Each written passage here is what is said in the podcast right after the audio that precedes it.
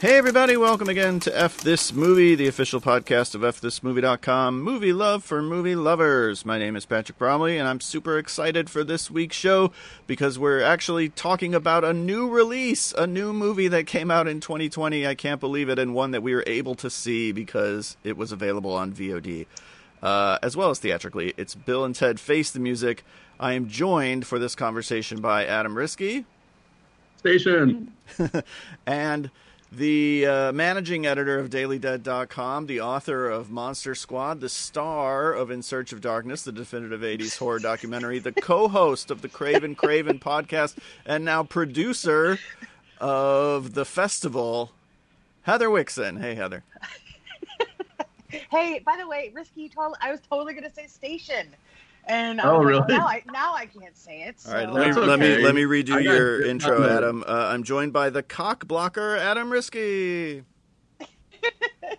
All right, no. You just doubled down because, like, at first I was just like, why did Heather get such a long intro? And then now I just I got cock blocker. So, all right, um, you if you want to add some spice to my intro, Patrick, yeah, yeah, yeah. You could say like the ten times certified Veritas software manager.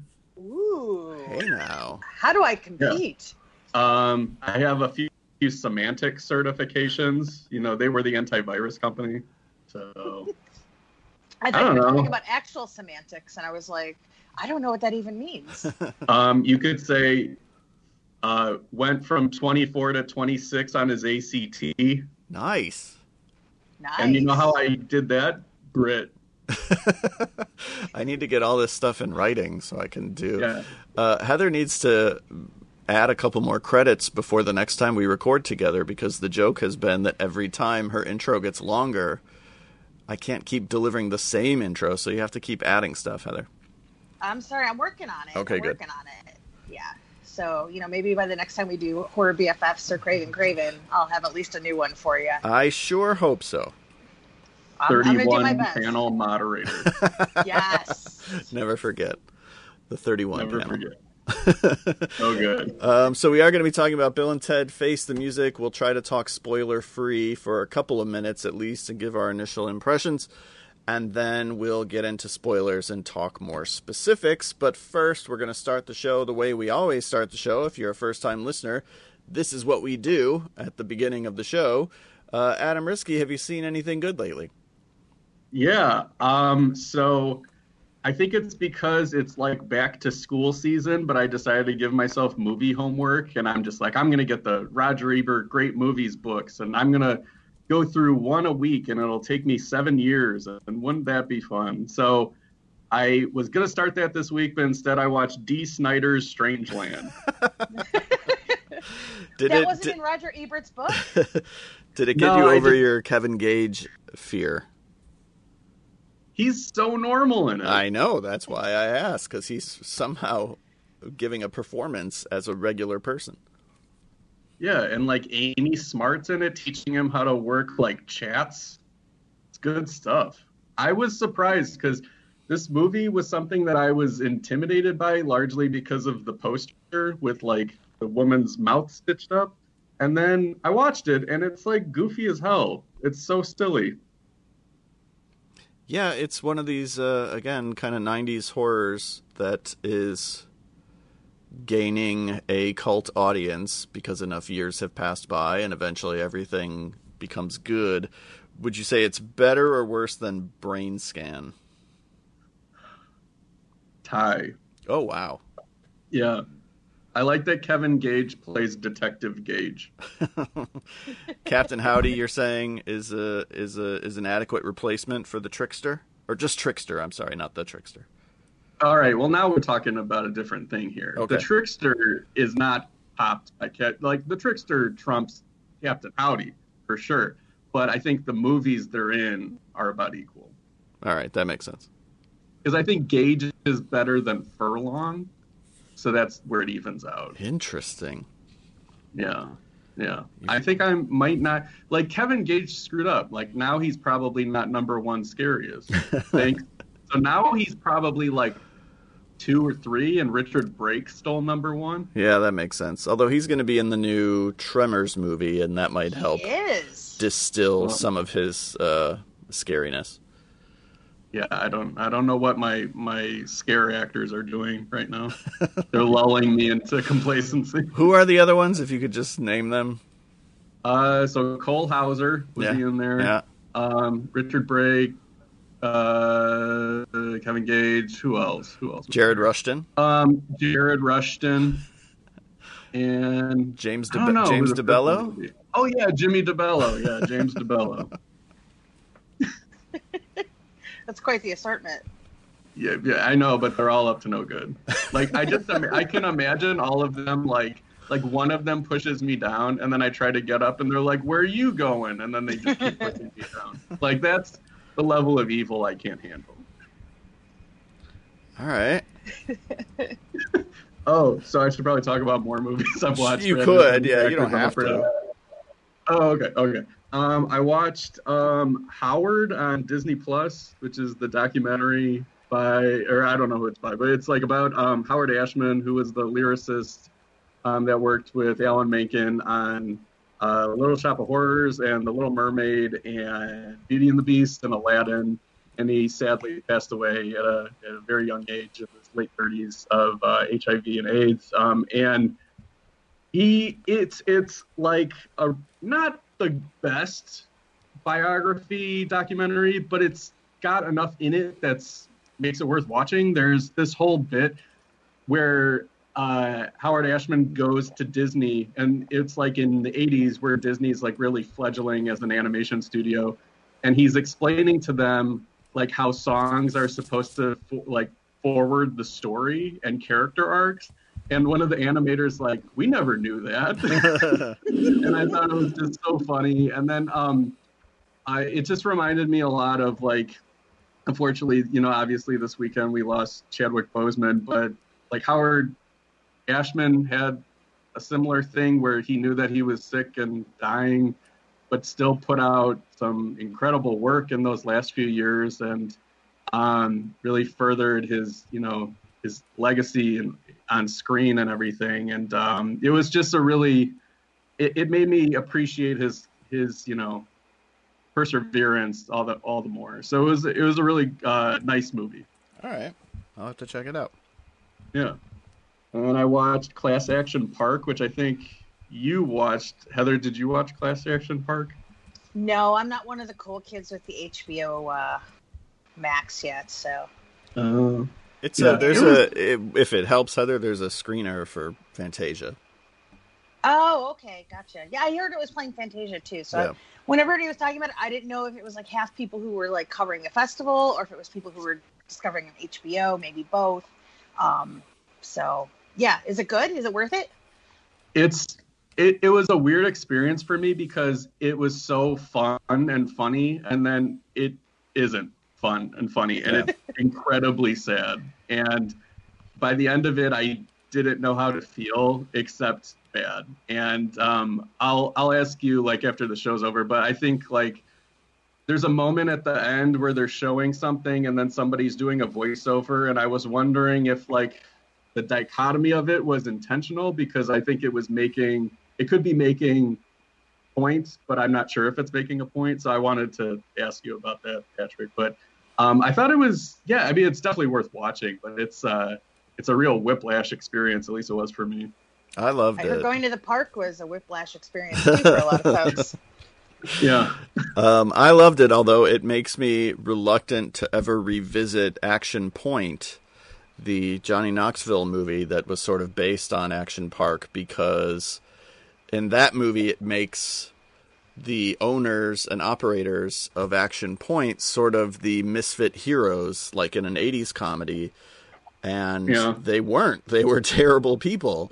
So uh, it really gives me pause about ever going back to revisit that movie, which I kind of liked. Yeah, the teenagers in, uh, in Action Park were, I mean, they were like the Friday the thirteenth teenagers, pretty much. Yeah, right. And Johnny Knoxville was, yeah. you know, this one man bucking the system, and it's like, yeah, that's who that guy was, but he was a monster. Yeah, yeah. And I watched um, another documentary, which I know Heather wrote a review for, um, and it was just as good as she was saying in that review, is uh, You Cannot Kill David Arquette. You're stealing yes. all my really, thunder. I really enjoyed it. It was really fun. It was one of those movies where, like, you're just proud of the person. And right. I really enjoyed it. I was really happy for him that it takes a lot of guts to go back to, you know, a situation where you created a big mess and then just sort of eat your humble pie and, like, try to be respectful and, like, honor the spirit of it. And I, it's not something that a lot of people would do. And I, I really, you know, credit him for doing that. It's a, it's a fun movie too. Yeah, I was, so, like, it, it's interesting because, like, I, obviously I'm, you know, I'm nerdy about several things in my life, like wrestling, screen movies, uh, in particular. So this was, like, completely one hundred percent my wheelhouse. Um, but I, I love that you mentioned that you feel proud for him because, like, I, I think the thing that people always forget, like, I never realized, like, how much people hated him for the W C W stuff because I was excited about it when it happened. Because I was like, wait, there's a Scream actor and he's in W C W. Like, I was only watching W W F at the time. Um, and so, like, because I used to go watch wrestling at my cousin's house. So I would, like, we would, I would go over to his house and we would flip back and forth once the Arquette stuff was happening. And, I mean, I thought he was just getting heat because he was being a heel and being Mister Hollywood and all that kind of stuff.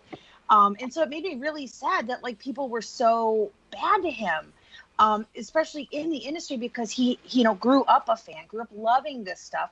And he just wanted to come in and be a part of it. And it wasn't his fault the way he got booked. Like, that was stupid Vince Russo's idea. And honestly, like, you're in the middle of trying to promote Ready to Rumble. How are you going to get people to talk about your movie? Well, you're going to do something like that. And they do it all the time now. Like, we had a freaking match, a hair versus hair match, where, like, st- our stupid president was, like, wrestling around on the ground with Vince McMahon.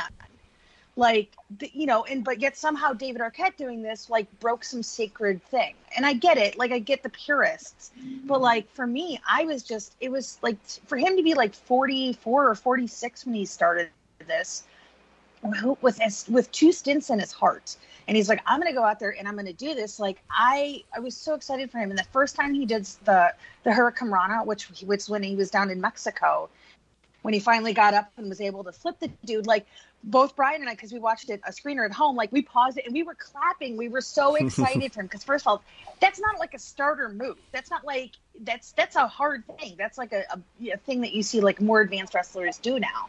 Um, and we actually, like, I actually cried twice during it. I cried when he got the mask in Mexico um, because just the emotion on his face, like, he finally felt a tinge of respect, and you could see how much it meant to him.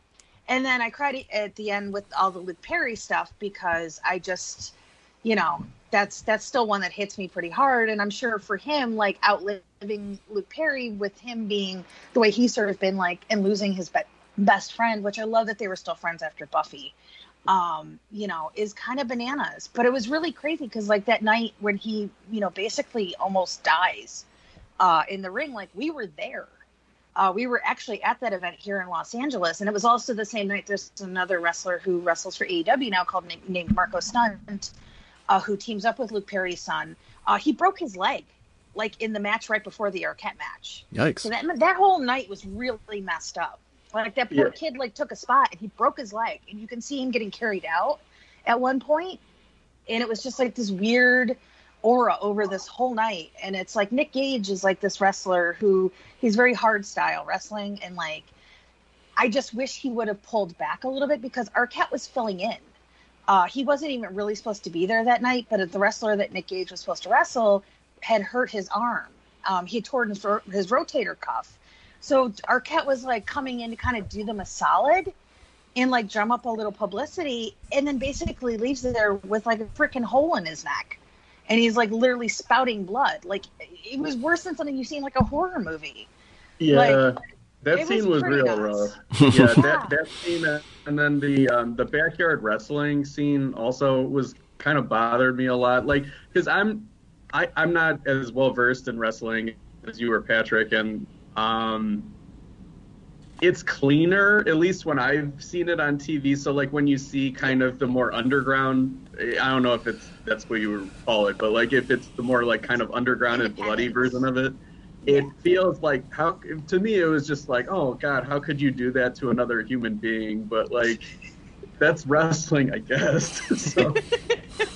Yeah, I've been to like a lot of like C C W shows and stuff like that where they, I mean, it gets pretty brutal. Like I yeah. watched a guy like literally two feet in front of me uh, WrestleMania weekend. We were in Dallas and we were at a C C W show, and they literally took like fifty of those like skewers that you use on the grill for like to to put meat and stuff on. And they pounded him like right in this dude's face, and he has like this big porcupine like uh, mohawk coming out of his forehead afterwards. Oh my and it was, God! And it was, was literally it, like two feet from my face, and I was like, "Was it Captain Howdy?" It was not. So, but yeah, I'm really glad you loved it, because I, I just it, it's, I think it's a movie that, like, even if you don't love wrestling, and even if you're like, "Oh, David Arquette," like I think there's just something really universal about, you know, wanting to sort of reclaim your legacy. You know, and, and never feeling like it's too late to do it, you know? Yeah. And I was just so happy for him that he got that. And also, how, how great is, like, his divorce with Courtney Cox? Like, they still talk about each other. When I interviewed him, he was so excited she was coming back for Scream five. And I was mm-hmm. like, I, would, I don't want to be anywhere near my ex. Like, and he's like, yeah, Courtney's coming back, too. And I was like, wow, all right. Like, I, get, I just I, goals. Every time they release a new Scream movie, my heart sinks, because I'm just like... Arquette and Cox and Campbell have survived four times, and I'm like, you better not do anything to any of them. This our, our precious tr uh, trinity of the Scream yeah. movies. So yeah, it, yeah, it's like they made it. Oh no, another chance.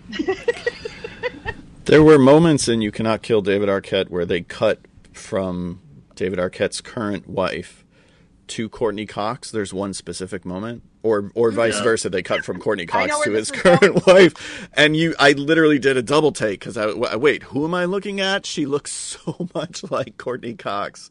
It's yeah. wild. She's yeah. very pretty. I do love like how how his wife like sort of started off like going like, you're crazy, don't do this, and at the end, like, because he was such a he's such a big macho man and Elizabeth fan, like that she dressed up like Elizabeth. Oh, that was so cute for his match. Yeah. I yeah. was like, oh, okay. Get, get yourself a girl who will dress like Miss Elizabeth and escort you to the ring, I guess, that was, is the moral of the story. That was very cute. So I really liked the movie, and it made me really like David Arquette, even though I already liked David Arquette. It made me like him more. I'll say something that's a little controversial that I'm sure you guys might push back on. To me, at times, the documentary felt like a season of a reality show compressed into ninety minutes.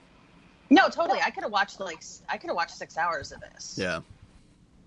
So, like, him being in Mexico, I could have watched at least two hours just on that, because that's I thought that was really fascinating, and also more Diamond Dallas Page. That's well, right. All of that felt like episodes, right? Here's the episode where he goes to see D D P. Here's the episode where he goes to Mexico. That street wrestling is insane, by the way. Right? Like, I oh, wish I would have fantastic. known about that. Like, I've never been to Tijuana. Like, I've only ever gone to, like, Cancun or Playa del Carmen. But, like, if I would have known that there was street lucha in, in Tijuana, I would have made the trip. Like, if you, because if that's you want to so hear cool. about, if you want to hear about my afternoon in Tijuana in nineteen ninety-six, I'll I'll let you know if you subscribe to the Patreon. Oh, F This Movie Ooh. After Dark. Yeah. Nice. Mm-hmm. Mm-hmm. Don't um, go with your family. All right. Not fun. Uh, um, Not fun.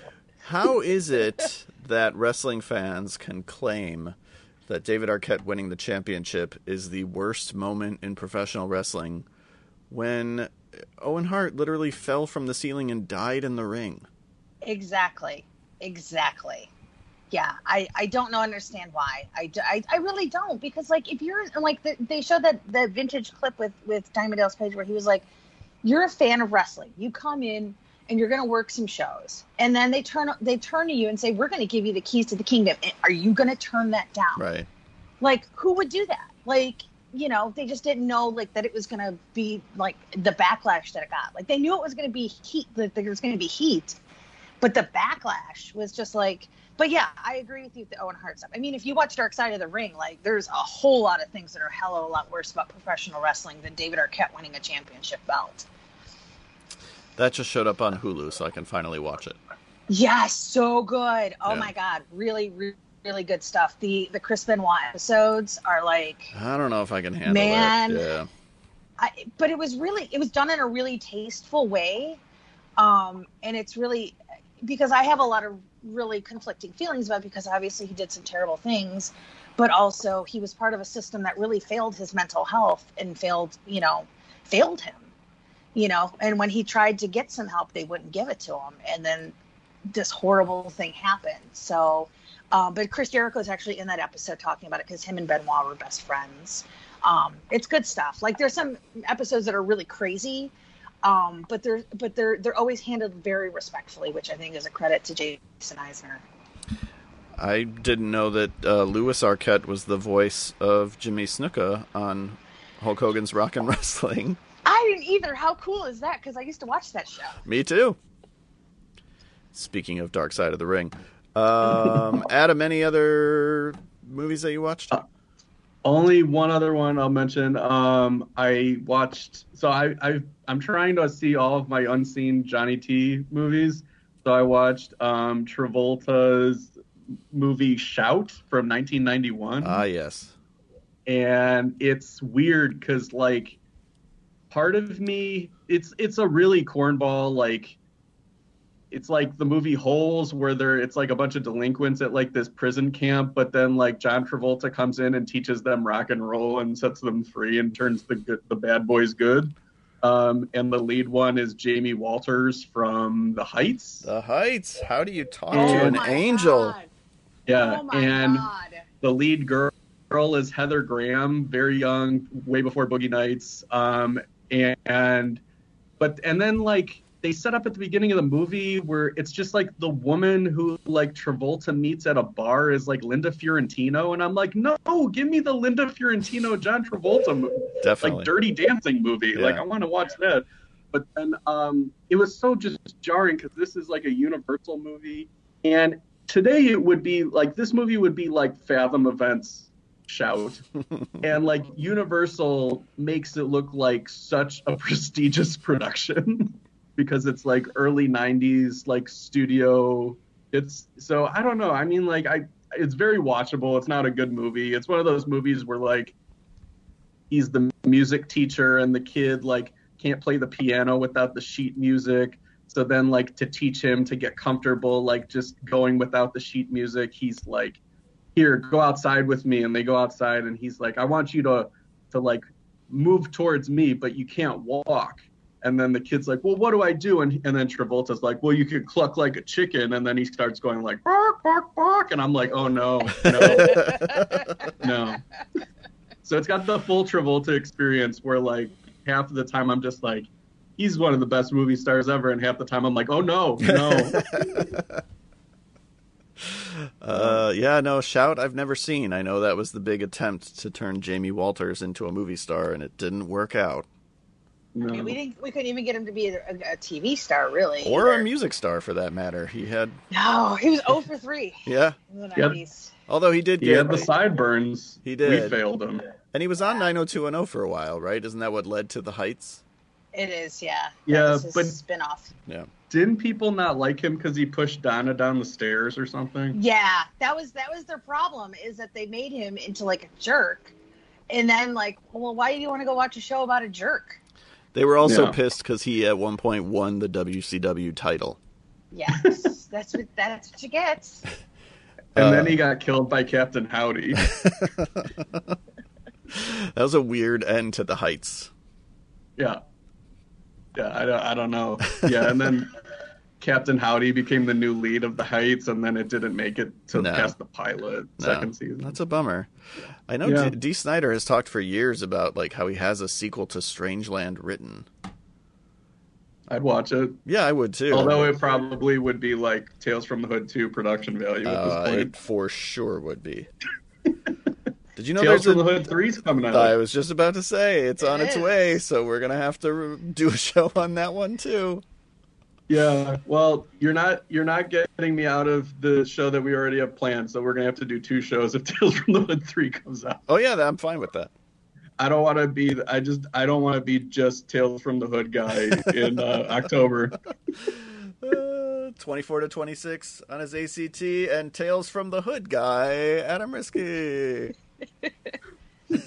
We're bo- you're gonna have to go to Walmart to try to track it down, and I'm gonna have to go watch it twice in the first Oh no, I should re-listen to that show. Um, Heather, I know you're like knee deep in Fantasia Fest screeners. Do you want to throw out a couple recommendations for everybody? Yeah, actually, I've been watching. I, I, last week, I actually covered a bunch of stuff that wasn't Fantasia too. So. Oh, nice. Yeah, um, Fantasia stuff. Uh, I really loved The Dark and the Wicked, which is from Brian Bertino, uh, director of The Strangers. Uh, he, it's it is phenomenal. I don't really want to give too much away because it is so freaking good. Um, but it comes out November sixth, and I highly recommend watching it. It's probably right up there in terms of one of my favorite horror movies of the year, uh, alongside Relic and Invisible Man. Uh, it's really, really good. Like, I love The Strangers. I think The Dark and the Wicked is like his masterpiece. Oh wow, very nice. Like, it's freaking awesome. Um, so keep your eyes out for that one. Um. I also I watched a documentary called Clapboard Jungle. Yes. Um, which was really interesting. Um, I really liked that too, because at first I was like, it was like the director sitting in front of a camera talking to it, and I was like, oh god. I was like, was this what this is going to be like? Um, and then it really sort of opens up a lot. Um, it had so many people that I admire in it talking about sort of the in, sort of the state of independent cinema and independent horror in particular. Um, I think anybody out there who is look, you know, even if you're not looking to watch, you know, make movies, but I think it's exceptionally good for somebody who's just starting off in the industry and they don't really know what their next steps are. Uh, there's a lot of really good information on there, but it's presented in a very entertaining way. Um, so I really, really enjoyed that. Um, I really dug The Curse of Audrey Earnshaw. Uh, I thought that one was pretty solid. Um, it's got good, good witchy vibes. So that was fun. Uh, I'm always, I'm always about strong women messing up the, uh, messing like sort of messing with the religious expectations and crap like that. So that was pretty good. Um, I'm trying to think of what else that I've seen that I loved. I just watched Come True yesterday, um, which I liked most of it until the ending. I feel like the ending sort of undoes a lot of the movie. Um, but it's, it's pretty good. It's really, it's sort of very synthy, sort of cool Cronenbergian type horror. Um, Some of the coolest sort of nightmare sequences, I think, since The Cell, um, just in a very different way. Um, but yeah, so I really liked that. And then I think outside of Fantasia, um, I watched uh, Centigrade, which just came out on V O D this weekend, uh, which was really good survival horror. I don't know if you guys have seen that one yet. No. Um, it kind of came out under the radar, but it's basically sort of based on like real stories, but it's like a couple who they're in, I want to say Norway, but that's probably wrong. Um, but they're overseas and they're on a book tour for, for the wife. And they're in the middle of like a snowstorm. So they pull over to the side of the road uh, to kind of wait the storm out. And they wake up the next morning and their car is completely buried uh, in the snow. And so basically it's them trying to survive in their car uh, against the odds. And she's like eight and a half months pregnant. So there's a lot of tension. Um, and they actually, the, the movie, like at first I was like, okay, we hit like day three. Now we hit day five. And I was like, okay, I'm getting a little nervous here. And it, it literally goes up to like, I think it's day twenty-four. And I was like, oh my God. Like, there was, there was parts of the movie where I was like, holy crap. Like, I don't know that I would have lasted a week. Um, but it's really, really good stuff. Uh, really good contained horror. Um, I liked it a lot. Uh, so I do recommend it. That might have been like I F C Midnight that put that out. Probably. Um, yeah, so it's worth a rent. Uh, I also watched Rogue. Which... Yes, which is... I think I have rented, but I haven't watched it yet. Yeah, you know, it's um, for M J Bassett, who also, you know, did did the Silent Hill sequel. So, you know... Um, but I really, I, I mean, I, as soon as I heard it was Megan Fox being like a mercenary, I was like, okay, give it to me because why not? Um, and she's actually really freaking good in it. I love her in it. Um, the movie definitely had a certain budget that it had to work with. So I will say that the C G I like lines in the movie aren't the greatest, but honestly, the rest of the movie works so well. I did not care. So it was one of those, like, I was getting ready to watch it, and Brian was like, oh, what are you watching? I was like, oh, this action movie, blah, blah, blah. And he was like, all right, I'll check it out. And it was like twenty minutes in. He's like, I'm really loving this. Are you loving this? I was like, I think I am. Um, so, you know, and it's shot in South Africa, you know, just crazy stunts, Uh, really good story, good performances all around, um, and it'll have you humming Backstreet Boys while you're done. Oh, sweet. When you're done. So, yeah. Um, but it's good stuff. I was really surprised uh, and very much enjoyed it. And M J, um, who is actually came out as transgender a few years ago, um, you know, she's she's really an interesting character because she's we talked about, like, when I interviewed her, like, how her background um, before she got into filmmaking was working with, like, wildlife rescues um, in the U K and things like that, where she would, like, rescue falcons and fly them, you know, to different places, to different sanctuaries and things like that. So this was her way of kind of doing an action movie, but also doing something that was saying something about sort of, you know, the horrors that happen in Africa in terms of, like, animal, how animals are treated there and profited off, you know, how people profit off of, you know, their mistreatment and things like that. Um, But yeah, I was really, like, not that I didn't think Megan Fox had it in her, um, but she's really, really good. Like, I believed that she was this character. Um, and it's obvious that she did a lot of training for it. Um, and she's really, really good. So I, I, I dug that one as well. Nice. So right. Yeah, it's been a lot of movies lately. Yeah. It's been a bit of a pretty good run. It's nice. I have a, a screener for The Dark and the Wicked, and I haven't watched it yet. But fear not, I have. I did watch Shakespeare's Shitstorm, so of course I did see the How new. Did, I didn't even ask for it. I'm trauma. Really I honest. Knew you wouldn't. It's fine. I don't expect Just... you to. Um, it's and a, how did it go? It's a trauma movie. You know, it's there's a literal shitstorm in the first like fifteen minutes. Fantastic. It's not just a clever title. Uh, but I am going to watch The Dark and the Wicked. I'm very excited for it. Um, after we watched Clapboard Jungle, which I also really liked and I think is like really important for young independent filmmakers to see because it's so much about how you can't just be a director anymore. You know, you can't just yeah. be one thing. You have to do so much in terms of pulling financing together and pitching your film and creating lookbooks and creating demo reels. And, um, but after we watched that, I was like, well, I want to see one of Justin McConnell's movies. So we, I think we ended up buying it cause it was like three ninety-nine to rent or four ninety-nine to buy on Amazon. His most recent movie, Life Changer, which How was it? He makes during the production of Clapboard Jungle. I dug it. I mean, it's very modest and very Canadian. Um, it would make a great double bill with something like The Hidden. It's just about this alien life form that has to keep taking other people's bodies, basically, in order to stay alive. So he just keeps kind of jumping from person to person, but he kills the person when he takes their form. Uh, so he's kind of a serial killer as well. And he falls in love with this woman and keeps taking different bodies as a way of trying to get closer to her. Um, I thought it was really well directed. I mean, it's a, probably a little thin in terms of the story, but you know, you watch it and you're just totally rooting for it because you saw how much he put into making it and you, you know, really feel for the guy and you come to like him in the course of watching Clapboard Jungle. So you're like, I want this to be good. I want Justin McConnell to succeed. And for me, the movie more or less does. Um, I watched, we already talked about some of the other stuff I watched. I watched Arkansas, which just came out this year. Um, and it's, it's a movie co-written and directed by Clark Duke. And I just can't figure out, this is nothing against Clark Duke. Like, the movie is fine. It's a relic from like nineteen ninety-seven. I just, I can't believe we're still making movies about like low rent criminals, you know, kind of fucking up. Um, it's just, it's been done so many times.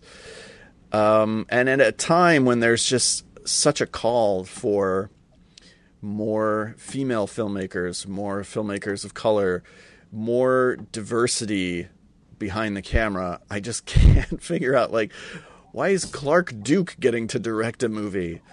And again, nothing against Clark Duke. He does a fine job. He's fine. He's fine as a person. But I just, I, I'm like, I can't believe I'm watching the directorial debut of Clark Duke before somebody like Izzy Lee has made a feature. Yeah, I did not see Arkansas. I was playing our drive-in for a few weeks out here, and I was like, eh, I want to go to the movies, but I don't want. I don't think I want to go to the movies that bad. No, Liam Hemsworth is like such Diet Coke Chris Hemsworth, and Clark Duke is playing a character named Swin, which just bothers me, and it's almost two hours long. Um, again, I wanted to be nicer to it because I've been watching so many low-budget independent films lately and rooting for all of them because I'm like, oh, making movies is so hard. I want to pull for you, Arkansas.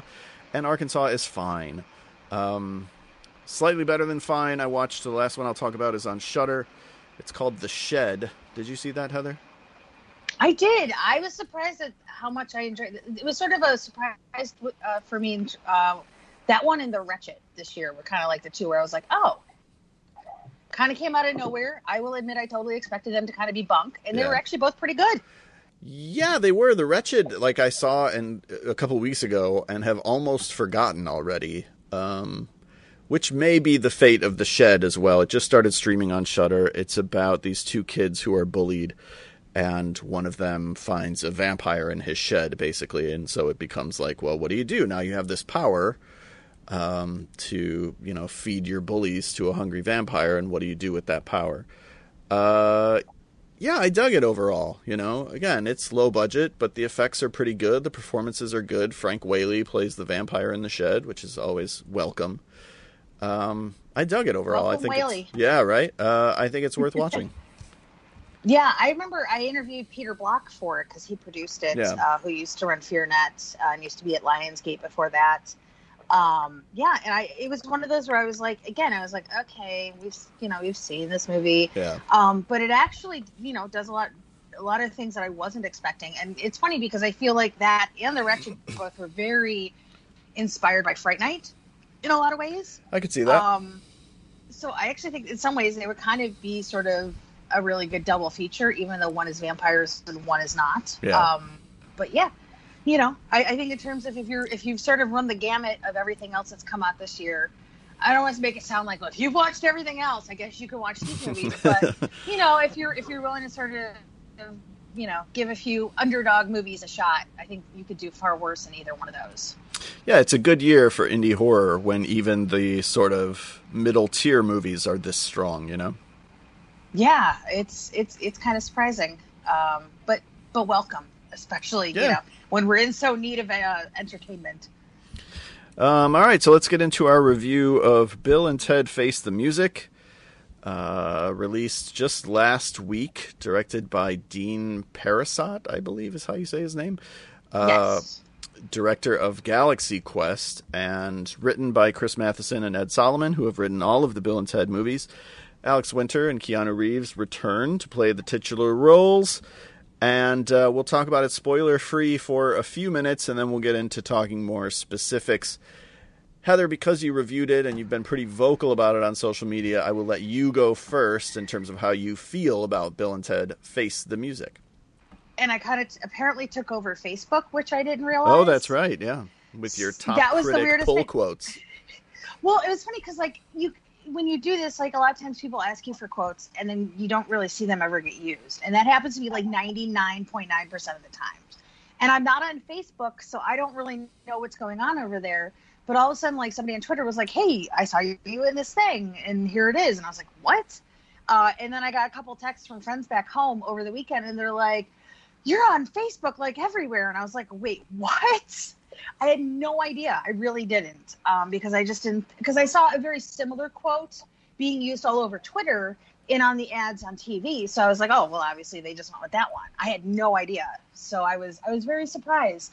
Um, but yeah, I absolutely loved Face the Music. Um, I, I'm so glad we can actually get into spoilers soon because I've been dying to get into some of the, the nitty gritty of the movie.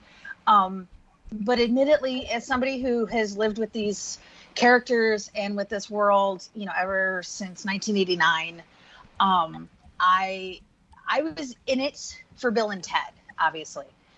Um, and I came away absolutely loving Billy and Thea, uh, which I wasn't expecting as much because I was kind of like, oh, okay, we have to do something about their daughters. um, and ended up just totally loving them at the end. Um, and I will admit, I don't know if it's because I'm a big softie. I don't know if because the world is so terrible right now. But both times that I've seen it, I cried at the end, and I don't know that I was expecting that. Um, but it's just, it's it's such a good-natured movie, um, and it's so rare to find movies like this where, like, you really can watch it with your family, um, you know, but they still carry over the the dickweed tradition, which I was happy. Um, but that's literally the extent of, I think, the, the language in the entire movie is, like, there's a couple dickweeds in there and a couple dicks, and you're that's it. Um, you know, so I, I just... It just filled me with, like, so much happiness, and it just made me, like, I just was like, I don't remember the last time I felt this good after watching a movie. Um, and I was really fortunate. I watched the screener of it because I had to do a couple interviews, but then this past week out here in Los Angeles, they actually did a double feature through Beyond Fest where they did the original Bill and Ted and then showed Face the Music. Um, and it was great. Like, it still played really, really fun the second time around. I still cried the second time. Um, it was just really nice to sort of be surrounded by, like, two hundred fifty cars of people who were just all, like, enjoying it. Because I could hear some guy in, like, a couple cars down from us who was, like, laughing really loud. And that, for me, like, made me enjoy it more because I heard other people enjoying it. Um, and just seeing how everybody's responded to it, for the most part, on Twitter over the last few days, like, it, it just felt like this was exactly what we all kind of needed right now. Um, so I'm grateful for that. Right on. All right. Um, Adam, I also kind of know how you feel about it, so I'll let you go next. Uh, so, yeah, I I grew up with the first two movies. I remember seeing the first one when I was seven at, like, the Dollar Theater, and it was it was just, like, a perfect movie for, you know, somebody who's seven years old and just kind of getting into teen comedies and things like that. And um, I, I loved it. And then Bogus Journeys was another movie that I loved when I saw it in theaters, and it's only gotten better since. I think, like, the really key viewing of it was when we watched it for F This Movie Fest at one time. Yeah. And I just kind of was like, well, this is one of the best, like, comedy sequels, certainly, and maybe just one of the best sequels. it, it was just such a, a creative, inventive movie. And I, like, when I rewatched Excellent Adventure and Bogus Journey leading up to Face the Music, like, this was the first time that Bogus Journey, like, made me tear up at the end. And I think that that reaction was, like, how a lot of people were feeling with Face the Music. And I I feel real, like, such a downer for saying this, but I think Face the Music is pretty bad. And I was really disappointed in it. All right. Um, so we have two completely opposite ends of the spectrum. This is going to be a fascinating discussion. I'm probably yeah. somewhere in between you guys. I liked it. I don't think as much as Heather. Um, there was stuff that I felt maybe disappointed by, but again, not as much as you, Adam. So I liked it overall. And I think, honestly, so much of that does have to do with what we're living through right now.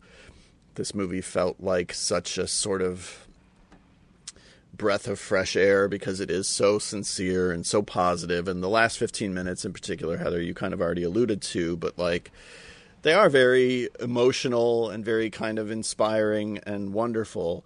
And that's my favorite stuff in the movie, I would say. Um, so that definitely won me over. There was other stuff that didn't work for me as well. I don't think it helped that I watched it. Um, I didn't rewatch Excellent Adventure, but I did rewatch Bogus Journey, and Bogus Journey is, like, so amazing. And I think I was looking for this to top Bogus Journey, and it I it didn't for me. Um, I do definitely need to watch it again. I meant to watch it a second time before this podcast because I really wanted to cement sort of how I feel about it. Because, again, and I've said this a million times on this podcast, so I apologize to those of you who've heard me say it, but, like, sometimes you have to watch a movie for what it is and not the movie that you hope it's going to be. And I think I definitely was watching it this first time, hoping it was going to be one thing. And it's not quite that thing. Um, and so now I need to watch it through those eyes, understanding what it is, um, what it does, how it works. And not, like, looking for it to be better than this other movie, right? Which isn't fair. Um, I would say as far as like these kind of legacy sequels or like these sequels that come out way after the fact, I liked this one better than most of those. You know, I feel like it justifies its existence, its reason for being. I was happy to see these characters come back. I was happy to be spending time with them again. I felt good the whole time I was watching it, uh, which is something I haven't felt a lot, you know, during the last several months, particularly the last few weeks with a lot of the stuff that's going on politically and uh, the stuff in Kenosha. And, you know, this was before the news of, of Chadwick Boseman, but uh, it's just been a rough time for everyone. And so this was like a nice little respite from that. Um Having said all that, let's go ahead and get into spoilers. If you haven't yet seen Bill and Ted Face the Music, it is playing limited theatrically. It's playing at some drive-ins, and it's available on Vimeo, or not Vimeo, Vudu or Amazon uh, to rent or to own. So it's very accessible. Uh, at least two of us recommend seeing it. um, so I've seen it twice, even though I don't like it. Oh, okay. So good. You, so, yeah. You definitely did your homework. Um, so... Check it out, please, and uh, if you have seen it, go ahead and continue listening. Um, Adam, what was it that you were not crazy about?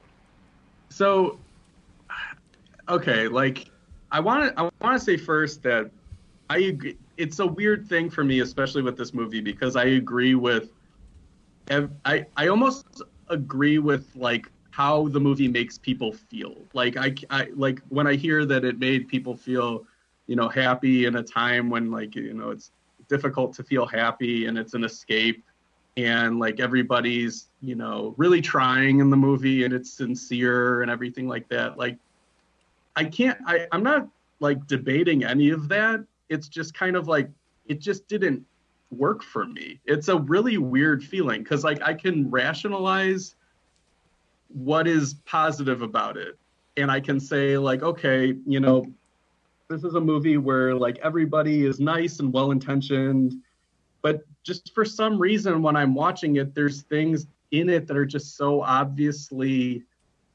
not working for me that like I could never let it in. I could never like believe in it like most people could. So I think what didn't work for me was just like right out of the gate, I thought the movie had like really low energy. And I thought that like some of the opening scenes took like way too long.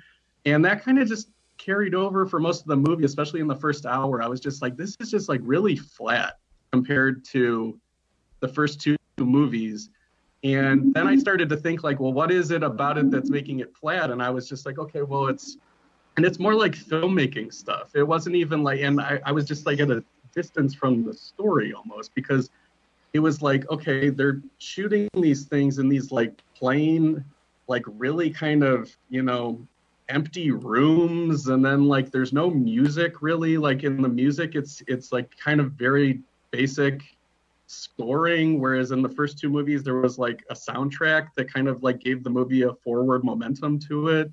And for a movie called Face the Music that was about so much music, I was just like, this movie's just like flatlined. Like there's no energy to it at all. And I understand the actors are older and everything, but I mean like The Irishman has like a bunch of old actors and like that movie doesn't, that movie has energy. So like, I don't, I don't know. I feel bad. I feel like my heart sank when I watched this movie and I would do, I was doing the show because I don't want to dump on a movie that a lot of people really like, but I, I have to be honest with just kind of how I felt in the experience. A movie you'd rather see, Keanu Reeves and Alex Winter in The Irishman or Pacino and De Niro in Bill and Ted Face the Music? Tie. um, I I do think some of the filmmaking is kind of flat, and I, I think that's a good word for it. And that was part of my initial disappointment because I'm such a Galaxy Quest fan. And I think Dean Parasot made one of the few good special effects comedies ever. Um, that's a really hard genre to kind of nail down. And you could count them probably on one hand, the ones that really work. And Galaxy Quest is certainly one of them. And so for this movie to feel kind of flat and sometimes to me a little bit cheap, Um, I was surprised to see that it had a budget of twenty-five million dollars, which isn't a ton of money in twenty twenty dollars, I know, especially when you're working with movie stars like Keanu Reeves. Um, but I did think it just, it didn't have enough of a vision. And that's, again, I think something that's, I'm carrying over from Bogus Journey, because that movie has so much vision, right? It has all these ideas about hell and the afterlife and, Uh, people as ghosts, and there, there's nothing as quite as funny in this movie as just the one scene of them falling in the endless hole in Bogus Journey, right? Like, it's just set piece after set piece in that movie. And this movie isn't quite structured that way, and it's not shot that way. And so that's going to take some getting used to for me. Yeah, I, so I, I would definitely say that the latter half of the movie is stronger than the first half, but I will tell you the wedding scene, like the first time we watched it, I had to pause it because we were laughing so hard.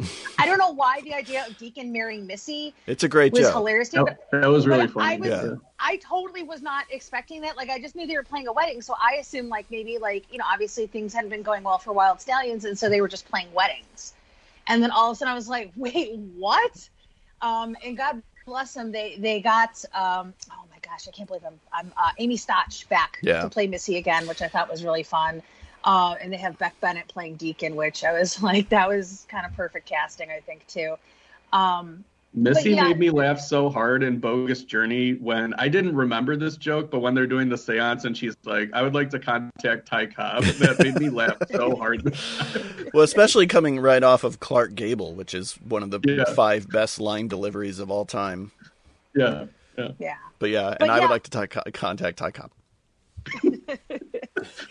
But yeah, I mean, I, I, I totally don't dis- disagree with it, you know, feeling a little flat in the beginning. Um, but I think for me, it's it really is a movie about failure. You know, it's it's about these guys who were told when they were younger, which, you know, I think is something we're all kind of aware of. Like, we grow up and we're told that we're meant to do great things, right? Like, that's what we learn in school. That's what we're told. Um, and how do you feel when you hit a certain age and you realize, I haven't done any of these things? And it's, it's not a particularly, quote unquote, hilarious thing to contemplate in your life. Um, so I don't think it was necessarily supposed to be as hilarious, because these are two guys who sort of settled into their lives. Um, you know, they're, the music actually, you know, hasn't been working for them for so long.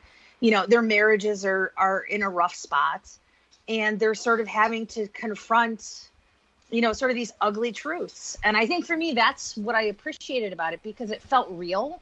Like, I, I love the hyper-realism of, of Bogus Journey. I love sort of the goofiness, obviously, of Excellent Adventure. But I think maybe because I'm older now, I really related to where Bill and Ted were now, um, because it felt really kind of rooted in reality. Maybe a lot of people weren't looking for reality in the movie, and I get that, so that's fine. Um, but I think for me, what it what what really works so great about this movie is that it takes things that we love from the first two movies and does them in a different way. Because the first movie is about, you know, Bill and Ted time traveling. So in this one, it's not Bill and Ted time traveling. It's Thea and Billy time traveling. Um, and instead of going in historical figures, they're going and getting musicians, which I thought was kind of cool. Um, and then, I, you know, what is some of the best parts of, you know, Bogus Journey? It's Bill and Ted dealing with evil Bill and Ted. So I kind of like the fact that in this movie, it's them sort of dealing with their versions of themselves in the future who are dicks. Like, they're, they're you know, they're assholes. Yeah. Um, and it's hilarious. I thought that was funny, too. Yeah, yeah. Like, it's it, it was kind of a clever twist that it's just their future selves being mad at their past selves for, like, not taking active steps to avoid becoming who they are. Right. Exactly, so, yeah. I thought that was so, really clever. Yeah, and it was funny because – oh, I'm sorry, go ahead. Oh, no, I was just going to say, like, the thing that's so frustrating for me just about my experience with the movie is everything you're saying about failure and, like, about the themes and everything, I can logically say to myself, yeah, it's really interesting what they did there. But then when I watch the movie, I'm just like, why isn't this working for me at all? Like, except on, like, a kind of intellectual level, which isn't, like, what, the full Bill and Ted experience. Like, I want to enjoy it and have fun with it. And that's kind of, like... Why I'm so, I mean, like, and I'm old enough to not, you know, like, be, like, pouty about, you know, being the one guy out in the rain while everybody's inside of the house party. But, like, It really feels like that. I'm just kind of like, all right, well, I wasn't invited to this party, but that's okay. I do appreciate that it's not just this sort of nostalgia-laden... Um, retread? Retread, yeah, or just like...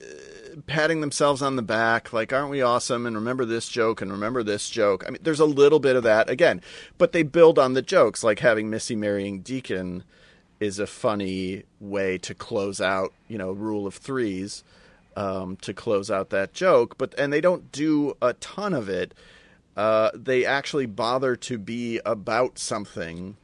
You know, this is almost like the before sunset of the Bill and Ted movies, where it's like, They they do actually want to be about something instead of just, hey, remember Bill and Ted, wasn't that awesome? I do have to call bullshit on the fact, though, that they they bring back Amy Stotch, they bring back uh, Ted's dad. Yeah.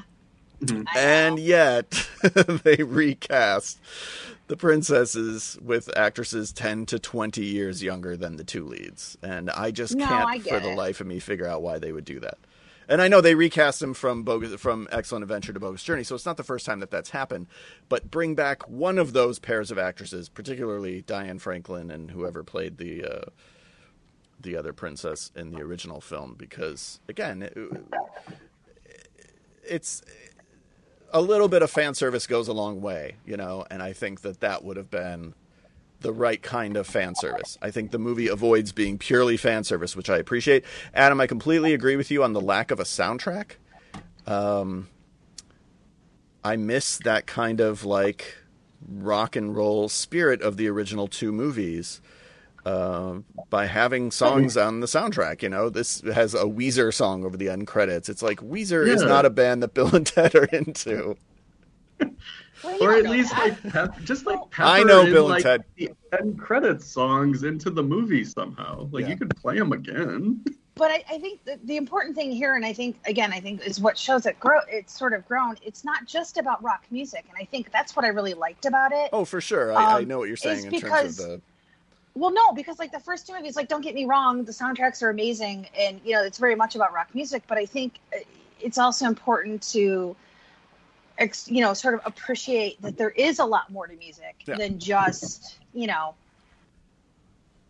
the, the things that we saw in the first two movies. And I like the way that this movie really sort of opens that up, especially in the end, because, you know, in a way it, it you know, tips his hat to classical music. It tips his hat, you know, to, you know, music of, of the nineteen twenties. And, yeah. you know, you have Jimi Hendrix in there and, and just, you know, and you also, you know, you have electronic music in there too, which everybody likes to sort of poo-poo at, um, which is definitely not annoying for me.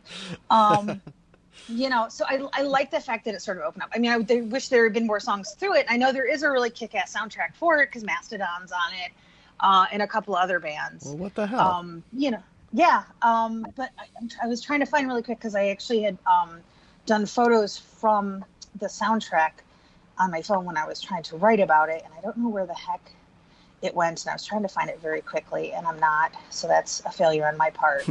um, but there's also another band that's on the end credits as well, and I'm totally blanking. Um, but I, I, I, you know, I like that it was just, it wasn't sort of singular, because I don't feel like, and again, you know, I'm an old fuddy-duddy, like I grew up with a lot of the music that was in the first two movies, but that's not really where contemporary music is today, which is sad, and I know, and it's terrible, you know, but, you know, if you're trying to make a movie that's going to, you know, cater to us older people who grew up like with God, you know, gave rock and roll to you, but also you want to have kids watching this who are going to, you know, for some kids, this might be their first Bill and Ted movie. You know, you want to kind of broaden it a little bit. I still in certain th- ways. I still think, and again, I'm talking about more just an overall spirit. I don't necessarily mean like these specific songs. They should have Winger on the soundtrack and stuff like they did in Bogus Journey. But I still I mean, think there's you nothing could, wrong with Winger. No, of course you know. not. You could still have Bill and Ted being into kind of their metal music, and then have Thea and Billy be the ones who yeah. are exactly what you're talking about, Heather. Where it's like we're yeah. of a different generation. We're of a generation that has our horizons expanded, that are going to pull a little bit from all of these different types of music, because that's ultimately what they end up doing.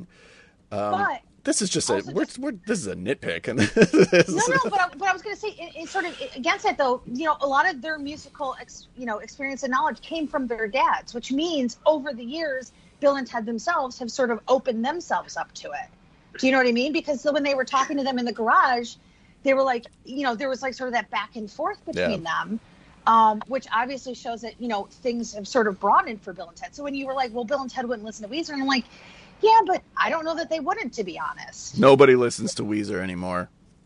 I don't even mind, like, you know, from a thematic level about, like, you know, it wouldn't be appropriate for, like, them to just be, you know, doing hair metal or, like, early grunge and things like that. It's just from, like, there's no, like, musicality to the scenes. Like, there, it just seems, like, even in the transitions, it's just... yeah. Like, you're watching the Even Stevens movie. It's like, what? Like there's... It's it, a it, weird it's comparison. Like, it's just... It feels like a Disney Channel, like, series finale movie music. It's just like there's no forward momentum to any of this. So that's why I feel like... And this is just my opinion. I feel like so many scenes in the first hour just stop, start cold. There's just no... Nothing, like, snappy to it. I will say, and this could be the last we say about the music, or or we can continue to talk about it. I do appreciate that. I do think that they kind of, and, and people who way, are way more into music than me may vehemently disagree. I think the last song that they play, the thing that it's all building towards, the actual Face the Music, is pretty kick-ass. And I think if you blow that, you've really fucked up. And we've seen that before where stuff is built up. Like, this is the greatest short story ever written. And then the character reads it and it's total horseshit. Or or they do something even worse and they cut away before the person reads the story so that they don't have to actually show you the story. Um, they build up this piece of music over the course of, you know, the entire movie. And if they blew it, Uh, the movie wouldn't land as much as it does. And I do think that they wrote a pretty cool piece of music, and the way that everything comes together is really neat. Yeah. The, one, yeah. Only, the only last thing I'll say about music is that I think the cameo uh, is one of the greatest things ever. Um, because I was sitting when they're, when the they're in Dave there talking Grohl to... One? Yes. Yeah. Uh, because when they were sitting in there in the house and they were talking to the British Bill and Ted, uh, which, again, made me laugh hysterically. Um, you know, because they summer now in, in, in the U K. Um, and I was sitting there and I was trying to think about, like, okay, if I was trying to figure out, like, what is, what is the song? What is the song that would unite people? And I was trying to think of, like, contemporary rock songs. And I was like, what would be that song? And the first one that popped into my head was Everlong, yeah. which is, like, one of my all-time favorite songs ever. Like, if it comes on my Spotify and we're driving, I make Brian shut up because I'm like, don't talk during Everlong. That's just my rule. Um, and then, I, so that was like in the back of my head was like, you know, listening to music. I'm like, whoa, this is amazing. And I was like, well, what would that song be like in reality? And I was like, well, Everlong. And then no shit, a minute and a half later, Dave Grohl's at the door. And nice. I was like, I was yeah. like, no way. And I was so excited. Um, and I, I really love that scene too. Um, but yeah, again, I just, you know, I was like, I was trying to think about like in what, in reality terms, like what would be that song? Um, so I'm curious if, if other people have like that song yeah. where like, but I, you know, for me, Everlong was kind of it.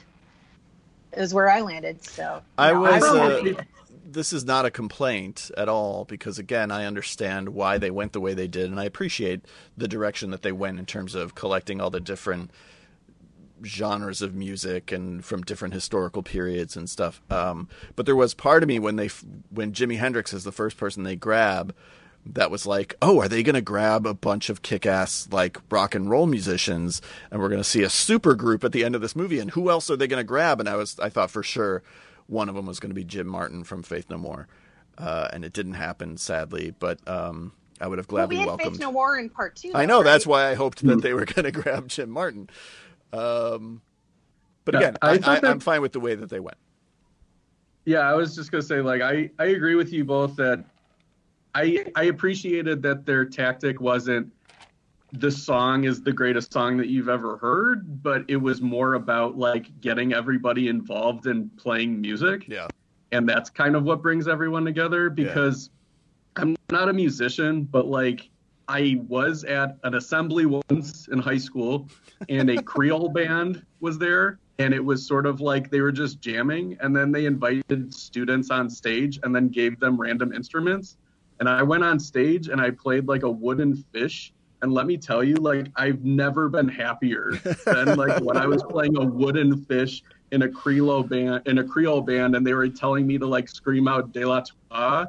And I was like, this is one of the greatest things in the history of the world. So like when they show like, you know, their time tra- or their, um, they're going through the infinite and then they're like giving everybody instruments and everything like that. I'm like, that makes total sense. It's like when you're up there and like anywhere and playing music or performing, it's intoxicating and it's so much fun, even if it's not like the greatest thing that you're doing. So I thought that was really smart. Yeah. Yeah, I was. Oh, sorry. Go ahead, Patrick. No, go ahead, Heather. Oh, I was. Well, I was in. Um, I was trying to think of it, was, it sort of reminded me of, I'm trying to remember, oh God, there was like this big band that played on Scrubs, uh, the, the Polyphonic Spree. Oh yeah. Yes. Um, and it sort of reminded me, like everybody just sort of joined the Polyphonic Spree at the end of Face the Music, where like everybody's just kind of there and they're playing their tambourines and everything.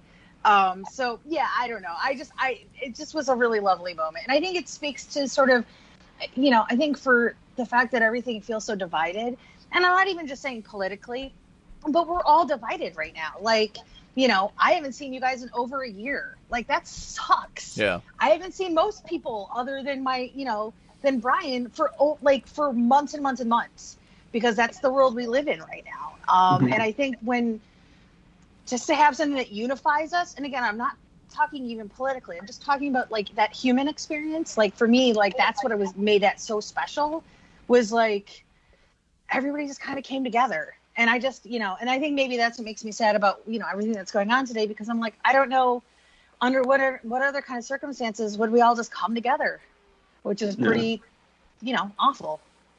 The funny thing with the ending is like, so the last act I think is good. Like I, I like the last act. Like ever since they they get to, when they get to hell and then on, I really enjoyed the movie. Um, but I thought that it was weird because I had this reaction like you you both did, where it was like, oh, they really like, you know, did a nice thing with the ending with the song and everybody's playing together. And then they immediately go to the end credits and it's like this video montage of just kind of normal Bill and Ted fans like jamming out. And my immediate reaction was just like, who the hell are these people? Well, you, here's the thing, though. I don't know if you know this, but like uh, most of the people that were in the audience for the big performance at the end were all people like locals and people who came out to watch the performance live. No, I didn't mean. Yeah, but like, you know what I mean? No, like in a, the end no, credits it's where fan, it's like yeah, the video. No, it's, but it's, yeah. but it's, it's, a lot of the movie is fan based because like that scene is fans. Like we actually almost went to go be in Face the Music, oh, and I check it out. One of those people is Weird Al. Is it? Yeah, in the in the in the end credits, the the little montage of all the different oh, people. Oh yeah, I thought you meant like in the crowd. No, no, no. They're actually playing no. the song. In the yeah, montage. They, actually, they they wanted to give back to the fans because the only reason that they're here is because of the fan yeah. demand for so long. But they did a thing where they did a call um, for them to perform here in Los Angeles, and you could like sign up to go, and you had to be there from like twelve to four. One day, and I honestly just chickened out because I'm a dummy. Um, but now I wish I hadn't, because that would have been awesome. So, you know, I'm a little bummed that I kind of like wussed out on that, because that would have been kind of cool. But I'm weird and my brain is weird sometimes. But I was like, they don't want some fat forty-two year old lady in their movie. So I just didn't go. We have gone over an hour and not talked about the single greatest part of this movie. Dennis Caleb McCoy. Of course. Who I thought... I don't watch Barry, so I don't know him as NoHo Hank, but Dennis is like... Dennis Caleb McCoy is the best. Yeah. Oh, I, I thought he was like the Jar Jar Binks of this movie. Oh, for real? I thought he yeah, was so It didn't funny. work for me at all. I thought You're the so... Jar Jar Binks of this episode, Adam. Just calm down. I know that. I already said it at the top. You can't use my words against me. twenty-four to twenty-six on the A C T, Tales from the Hood guy, and Jar Jar Binks, Adam Risky. Um, I, oh, thought I thought he, was, he like I thought he was the death of this movie. I thought the way that death kind of stole is. the movie. Oh, and, and, and yeah, I'm sorry, I meant the William Sadler as death of this movie, the Grim Reaper. How's that? Um, the way that, that Death kind of stole Bogus Journey, I thought Dennis Caleb McCoy kind of stole Face the Music. No, I totally agree. Uh, and I think it's he, he has a lot of really fun sort of subtle moments in the movie. Yeah. Um, too, which is like you... I almost think I, I enjoyed him better the second time because I could really pick up on some of those those lines that kind of slip past you. Um, but I loved him. I really did. Um, and I also wanted... I, I know I, I haven't really been able to talk about that like beyond here, um, but I also really loved that um, Rufus's daughter... Um, in real life, um, oh God, George Carlin's daughter is named Kelly. Yeah. So I love the fact that they made Rufus's daughter in this movie Kelly as well. I, I thought that was really sweet. And I love the fact that like he's based on her ex-boyfriend, which is just really funny. And let's put Christian Shaw on everything, please. Thank you and very much. I was a little nervous early on, and it, it ended up not being a problem. But early on, everyone who shows up is somebody. So we get uh, Beck Bennett as Deacon, and we get Kristen Schaal as Kelly, and we get um, who's the other big cameo early on? I mean, yeah, Holland Taylor, Jillian Bell shows up as the psychiatrist. Even Aaron Hayes and Jayma Mays are both, you know, name actresses as the princesses. And I was a little worried that it was going to be like that. Um, I'm trying to think of what else did it. It was like... Uh, Maybe like that Wet Hot American Summer sequel show on Netflix where it was like every single famous person wants to be on this show, or like Arrested Development when they brought that back. Um, that it's just so loaded with cameos that you're pulled out of the movie every few minutes because you're like, oh, and here's so-and-so who wanted to come participate. Again, it's kind of front-loaded with that, and then it stops being an issue because most of them are playing characters and not just doing cameo appearances. I guess Jillian Bell is really the only... And she's funny. Her scene is funny, but she's really the only one who's like, and here's this cameo from Jillian Bell. Um, early on, I was nervous about it, but it uh, it ended up being totally fine. Dude, when Jillian Bell's like, no, and she starts running away, I was like... I just laughed really. I, I, I love that moment because again, it was like a really good sort of subtle comedy. Right. It wasn't broad comedy, um, but I just like her. She's like she's you can just see her processing, and she's like nope, nope, and she just kind of runs off. So I would have liked to see how the rest of her day had went uh, after running into was that George Washington that was in her office. I believe yeah. so. Yeah. So I will say the my. And I can't even believe I'm saying this because I am such a fan of his. I actually think the, the only person I feel like is like really miscast in this movie is Kid Cudi. I don't and know I, him at all. Do. Yeah, I, I don't know Kid Cudi at all. So I do because I've, I've actually seen him in concert a few times. Um, he is basically somebody who kind of came up um, in, in the, the hip hop scene. I want to say yeah. like he did a lot of stuff with. Um, sorry. Uh, like under Kanye for a long time. And he was kind of one of Kanye's proteges that kind of broke out. Um, kind of like John Legend was sort of under Kanye for a while. And then, cause I think he was on Good Music for a while. Um, and so I'm a really big fan of Kid Cudi. Isn't um, he like I'm, mostly like stoner rap, or am I thinking of that wrong? You're thinking of yes, Afro Man. I, no, no, no. he, he is kind of stoner rap. Uh, he is, yeah. but he has a really good song called like Pursuit of Happiness. That's really, that's really a great good. song. Yeah. yeah. I listen, actually when I travel, I listen to a lot of Kid Cudi cause it just kind of mellows me out and kind of just centers me a little bit. Um, but I had, you know, I, I, I've, you know, I've been a big fan of his for God, like ten years now, I think. Um, and I just don't know that like, I don't know if it was like the way his character was written or if he was just nervous, but like, it just it, there was like a such a disconnect between the what he was saying and how he was saying it, where I was just I felt kind of awkward for him. Um, yeah. And then I was like, well, who would I have believed in that role? And I was like, oh man, you know, if we're gonna stay with like rappers, like if Andre three thousand came up to me and was like telling me how like time travel works and like propulsion methods and all that, I was like, I would believe it because I don't know if there's like a difference because he's also acted so. I don't know. Well, and he's I mean, legitimately from the future. That's true. He is, because he is. He's Andre three thousand. Um, so, yeah, I was a little – I felt bad for him. I mean, I was glad he was involved because I thought that was kind of nice, but I don't know that he was one of the stronger aspects of the movie. I don't know. I was I, – I thought, like, with all the characters that time traveled with them, all the musicians – they didn't give them enough to do. Like, I thought the intros for a lot of them were really great. Like, especially the actor playing Louis Armstrong was really funny. And, like, I thought he was giving, like, a really fun take on Louis Armstrong. But then, like, they just didn't give him... And I thought Kid Cudi was part of this, too. It was just like, and then what? They just kind of, like, you know, just brought him with. And it wasn't giving them any characterization after that.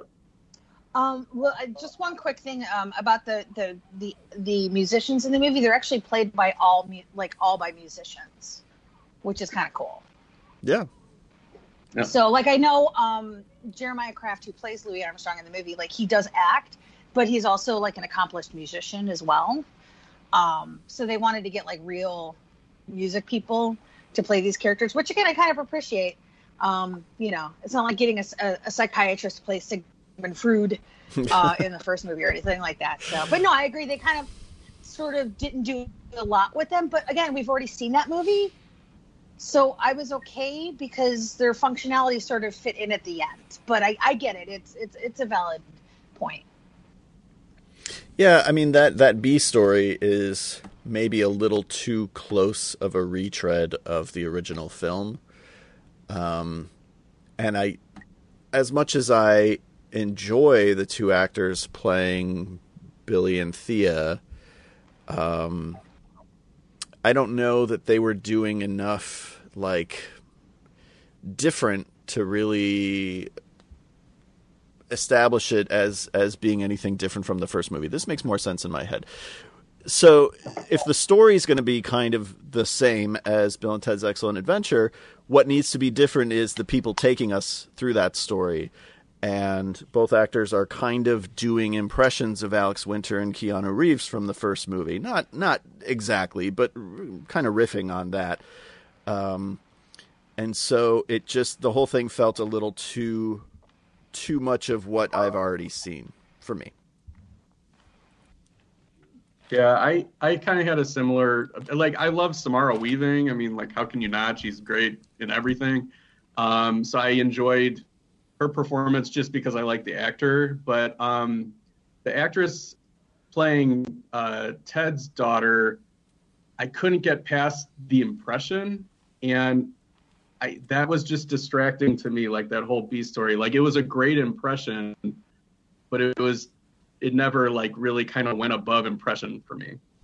And they're not like, it's not it's not a mutt situation, right? It's not necessarily like, oh gosh, this whole next generation subplot is the worst. Um, because I'm still willing to go along with it, and I still was having fun with them.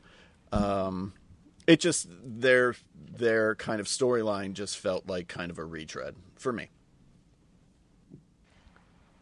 But Heather, I, I know, know you were you were a much yeah you were a much bigger fan, I know, because you said you were ready for them to have their own movie. Yeah, I mean, I, I wasn't expecting to enjoy them as much as I did. Um, and I think, especially in the Jimi Hendrix sequences, um, when they're trying to, like, get him to sort of join, and the, just, like, they're just very earnest, you know, fandom yeah. around these characters. Um, I just thought it was really sweet.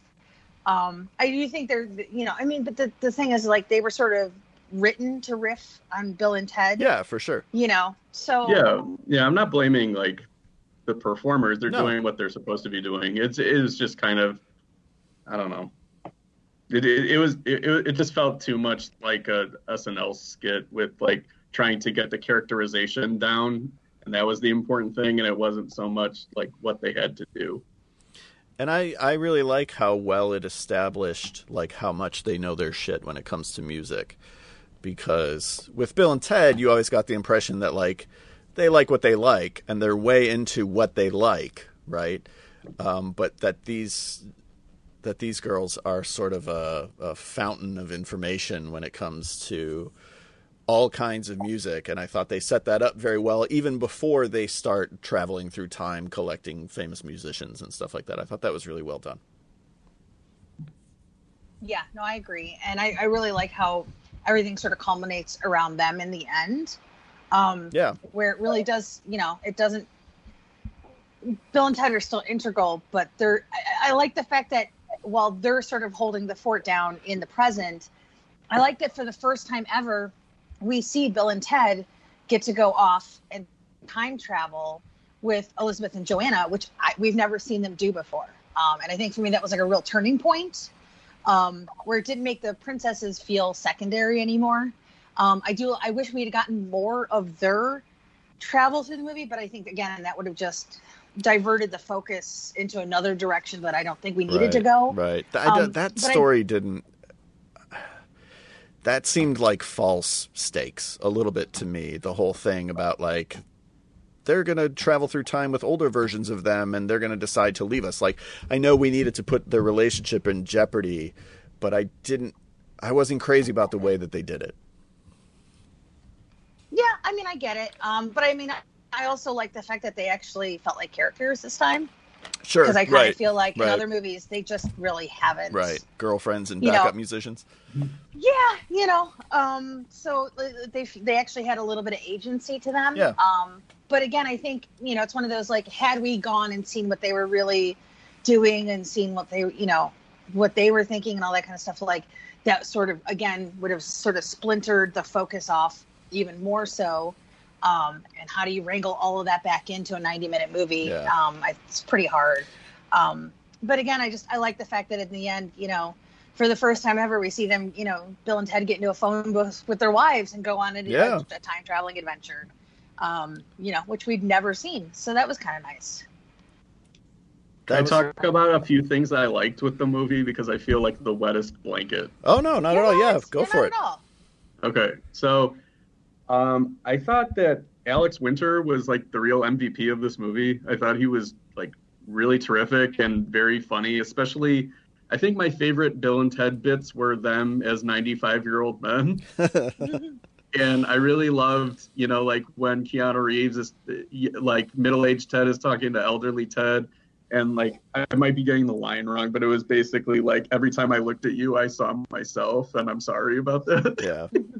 I thought that was really kind of clever and sweet and everything. And then, um, no, I, it was great having William Sadler back. I wish there were more of him in the movie because I think that it makes it instantly better when he shows up. Like, there's this run right at the beginning of the hell scenes where they Bill and Ted encounter the, the hell demons, which I think are the writers. It's Chris and Ed, yeah. Yeah, and they have that great joke where they're just, like, surprised to have a robot in hell. Yeah. And then it goes right into all the stuff with, like, they're reuniting and, like, reconciliation with the Grim Reaper, and it's great. And I just was sad that, like, we didn't get him showing up until, like, fifty-five minutes into the movie. Yeah. It, it, I was I was really just kind of bummed about that, but when he's there, it's, it's wonderful. And then... Um, Uh, what should we call it? There was a couple other things. I'm sorry. Real quick, there's that. There's one yeah. weird insert shot of the Grim Reaper in hell. Maybe when Billy oh, and when Thea Ted, first yeah. go.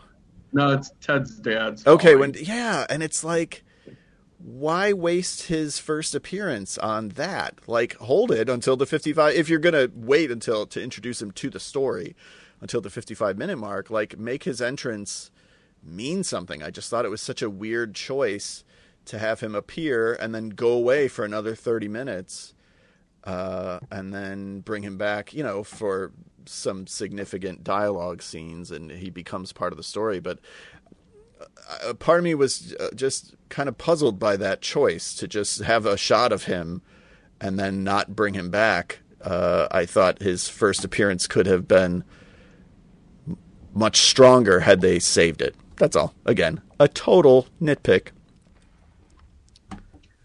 Yeah. Yeah, no, I agree. The only other thing I got is uh, I don't hate the Weezer song. I'm sorry. No, the Weezer song is the Weezer song is fine. Listen, uh, it's personal with me and Weezer. Weezer meant more to me than any band ever uh, at a point in my life in kind of the mid to late nineties around Pinkerton. I was as big a Weezer fan as... as anyone, and to watch them give less and less of a shit over the last twenty years, I have taken very personally. Uh, and I don't really vibe with their music anymore. And it's like running into someone that you used to date and saying like, what the hell did I ever see in you? Who was the person that loved you?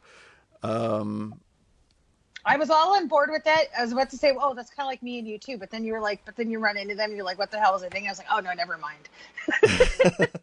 uh, I, I, I just, I don't get it anymore. So that's why I bag on Weezer. The song is totally fine. It, I'm not, you know, it's totally fine. I just, it's personal with me and Weezer. All right. Well, no. What'd you guys think of Keanu? Because I felt like he, uh, I'm always going to love Keanu, and I enjoy his performance because he doesn't get to do comedy enough, and I love when he gets to do comedy. But he's changed so much from nineteen ninety-one, you know, even just the register of his voice is so much deeper.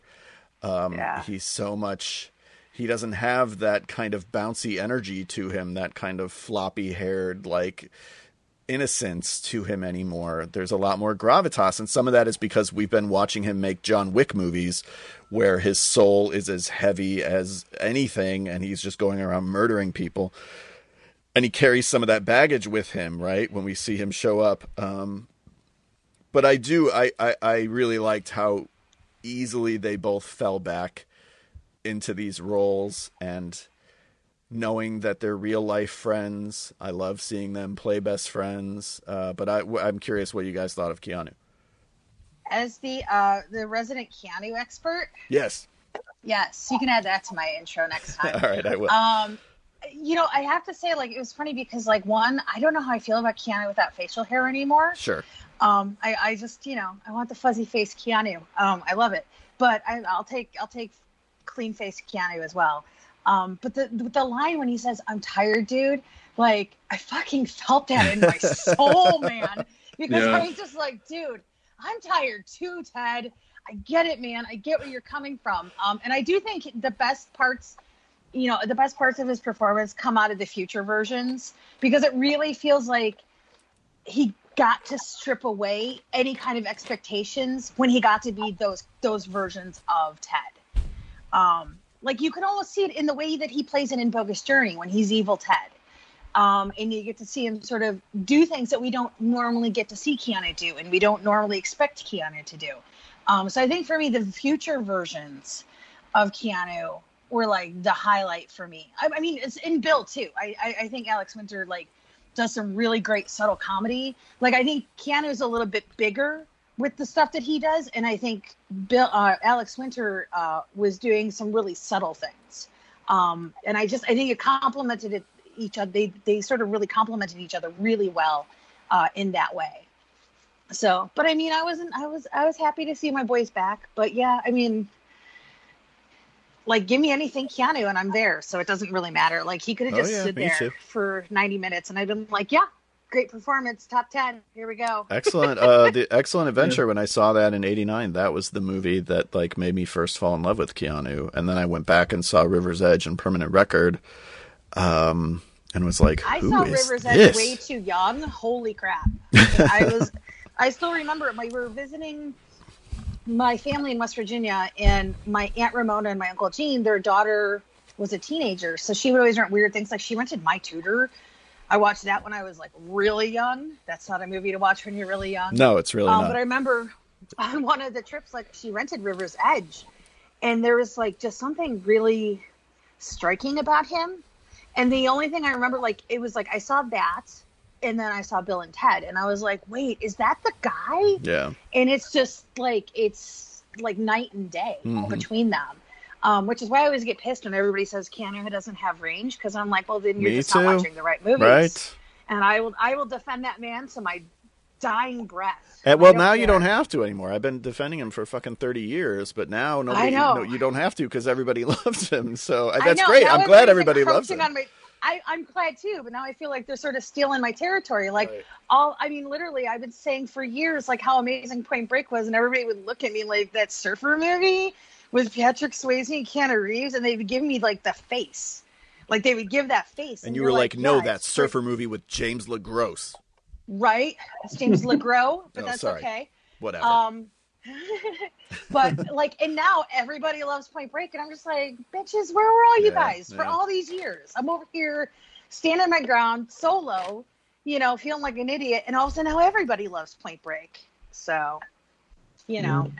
What are you gonna I do? Thought Keanu was I don't know. Like, this is like, I there's he's built up so much goodwill with me, and I like him so much because he's in gr- really good movies usually, and he's always very charming. He's got tons of charisma. He's built. I I feel like this is one where he was using some of those goodwill points, and it wasn't kind of really top shelf Keanu, which is fine. It's okay. Like, I, I don't know. I felt like Alex Winter was a little bit more kind of, I don't know, just like fun and like could work in the different characters and was kind of spirited. Whereas Keanu, like, yeah. Well, Ted there was, was angry this... in all of those. You know what I mean? Like, he was way more bitter. No. Well, I, yeah. I mean, I'm just saying, like, I, I don't know. I just thought that, like, Keanu was, he seemed, I felt bad for him a little bit in a way that I usually don't. I felt like there was kind of the weight of the world, like, in his performance, and it wasn't all in the, it wasn't all the character. It, he just felt tired as a man to me in the movie. Tired as well, a man. Well, he said he was tired, dude. He has one of my I favorite know, lines but... in the movie, which is in all the trailers, where he says, "It's a little dark, but that's cool." Um, yeah, Alex Winter feels like Bill from nineteen ninety-one, and Keanu feels yeah. like Ted at fifty. And so that I got to watch I it again been a because more soulful though. Sure. If you look at the characters, like even like going back to the original, like, you know, Ted was dealing with his dad wanting to send him away to military school, mm. and Bill's biggest problems is that he's got an edible complex, like on a with a stepmom. You know what I mean? Like, it's such a different character. You know what I mean? Like, it's Deacon's there's always been a wife. Week. Yeah, sorry, Deacon's wife now. Missus Deacon. Um, I do like how they sort of had to figure out that his dad was his own son now. Um, because I was like trying to do the math on all of that. I was like, wow, this is you're really complicated. Own, like, we started drawing like a tree. Son. And I was like, oh, Missy.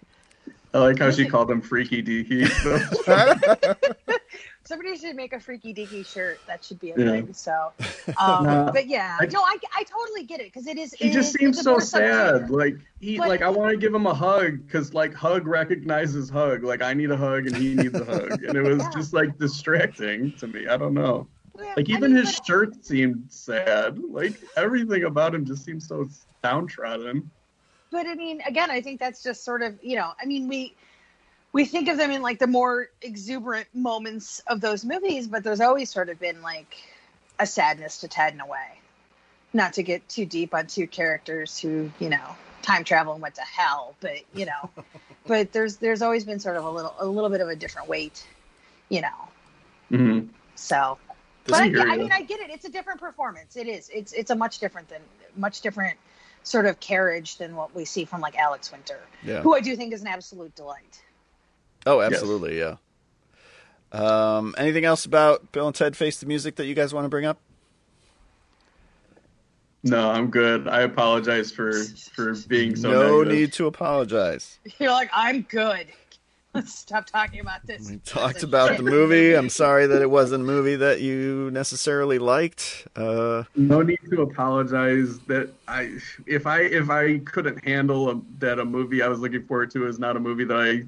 like at thirty-eight, then I'm a big loser. So no, you're not. And I think here's the thing. And I would never like. I'm never going to tell you you're wrong because I don't think anybody's wrong when it comes to. I agree. I'm not telling you two you're wrong either. I well, I, I mean we're not, but you know. I don't, no, I don't. I I go through my movie watching life where it's just like if it, if it wasn't about a podcast, if it was like you two told me, you know, you really liked Bill and Ted Face the Music, I would be like, oh, I'm just gonna like. I'm not the person to talk to about this then. Like, we could talk about, like, other shit.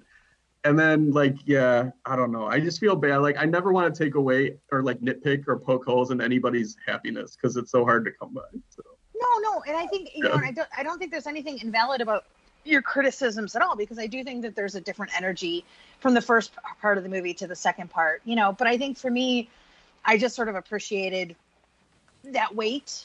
And then that the weight sort of comes off at the end because I just, I guess for me, because there has been this weight on us all for like the last six months, like it just kind of gives me hope that maybe at the end of this, that weight's all going to come off for all of us. So I don't know, maybe that's just my cheesy way of seeing it. It's a good way to hugs see are, it. Hugs are around the corner, Risky. They're coming. I'm going to hang in there, man. I know. Uh, just think, uh, you're seeing Tenet in a few days. So uh, in a parking lot. In a parking lot, the way Christopher Nolan intended. Um, that... We don't even we don't even get it in a parking lot out here. So enjoy it. Yeah, no, I don't know. I mean, like, I'm looking forward to getting it in a parking lot. I just didn't think it would be Christopher Nolan's movie. Uh, thank you guys very much for talking about this movie with me. Thank you guys all for listening. As always, go to f this movie dot com every day for new columns and content. Follow us on Twitter at fthismovie. Uh, we're on Facebook. We're on Instagram. You can email us at fthismoviepodcast at gmail dot com, and you can find us uh, in Apple Podcasts, Google Podcasts, Spotify, wherever you listen to your favorite audio content. Uh, thanks very much for listening, and, and thank you, Adam and Heather. You're hey, welcome. Patrick, if Tenet had an end credit song by Eminem, kind of like the Venom song, what would it go like? Tenet!